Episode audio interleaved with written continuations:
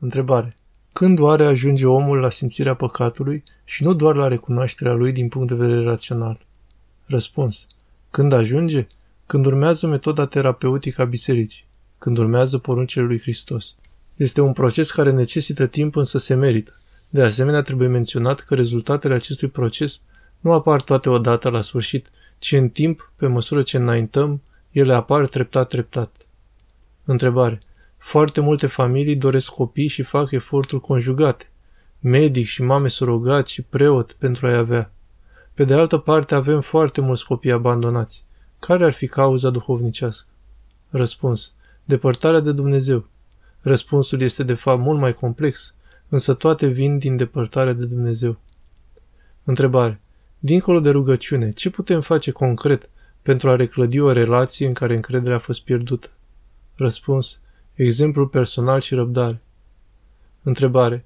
Părinte, cum de sunt unii buni și blânzi din naștere, iar alții trebuie să lupte toată viața cu răutatea și mânia din ei? Răspuns. De ce tu ai în corp și un ochi care este foarte moale și talpa piciorului care este foarte tare? Sunt diferite caractere la diferite trebuințe, însă noi să nu păcătuim. Întrebare. Pentru un începător, ce pravi le recomandați? Răspuns. Un program constant și ce poate fi ținut cu relativă ușurință, sub conducerea unui duhovnic experimentat. Întrebare. Părinte, sunt în UK. Port un lănțișor la gât de care este atașată o cruce. Sunt discretă, încerc să nu o afișez. Totuși, uneori oamenii o văd și observ că parcă tresaltă și o fixează cu privire. Răspuns. Să nu o dai jos. Nu lua în seamă, nu în sens de dispreț, ci ca dovadă de iubire față de Hristos. Nu o să-ți facă nimic. Mai degrabă este vrăjmașul care ne pune gânduri și nouă și lor. Întrebare. Părinte, cum știm care este voia lui Dumnezeu când ești într-o situație și nu știi ce să alegi? Răspuns. Întreb pe oamenii pe care îi validează Dumnezeu în fața ta.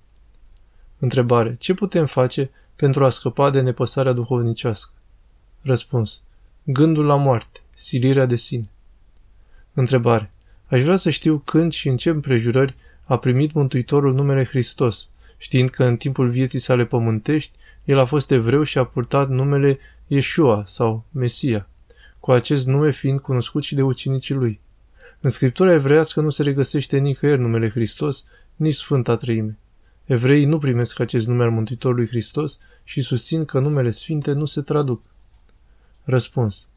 Mesia în aramaică înseamnă Hristos în greacă. În română înseamnă cel uns. Este bine să credem în ce spune biserica. Întrebare. Dacă ne tatuăm numele sau chipul lui Isus Hristos, asta nu înseamnă că ne apropiem mai mult de El? E ca și cum am suferit pentru El. Eu mă gândesc să facem ceva mai mult pentru El ca să se apropie de noi. Răspuns. Nu. Nu generează starea duhovnicească corespunzătoare. Însă nu se apropie așa, nu este duhovnicesc. Dacă dorea într-adevăr astfel, ne tatua El. De fapt, El chiar ne-a tatuat, însă în inimile noastre. Noi însă am murdărit acest tatuaj prin păcat și nu se mai vede. Întrebare. Se mai poate numi rugăciune atunci când nu mai avem nădejde și nu mai putem crede, iar Dumnezeu parcă e de neînduplecat? Ce să facem să ne răspundă Domnul? Răspuns. Da, se poate numi, mai ales atunci. Este vorba de atac demonic. De asemenea, să nu insistăm să facă Dumnezeu ceea ce vrem noi, ci noi să facem ce vrea Dumnezeu. Întrebare. Părinte unui mirean care are timp să se roage, câte ore recomandați să se roage pe zi, la modul general? Și ajută la canon postul de luni sau mai bine doar miercuri și vineri pentru mireni? Răspuns. Cel puțin o oră. Dacă se poate mai mult, e bine să fie mai mult. O oră și jumătate. Pentru mireni, postul de luni nu se impune, însă ajută foarte mult.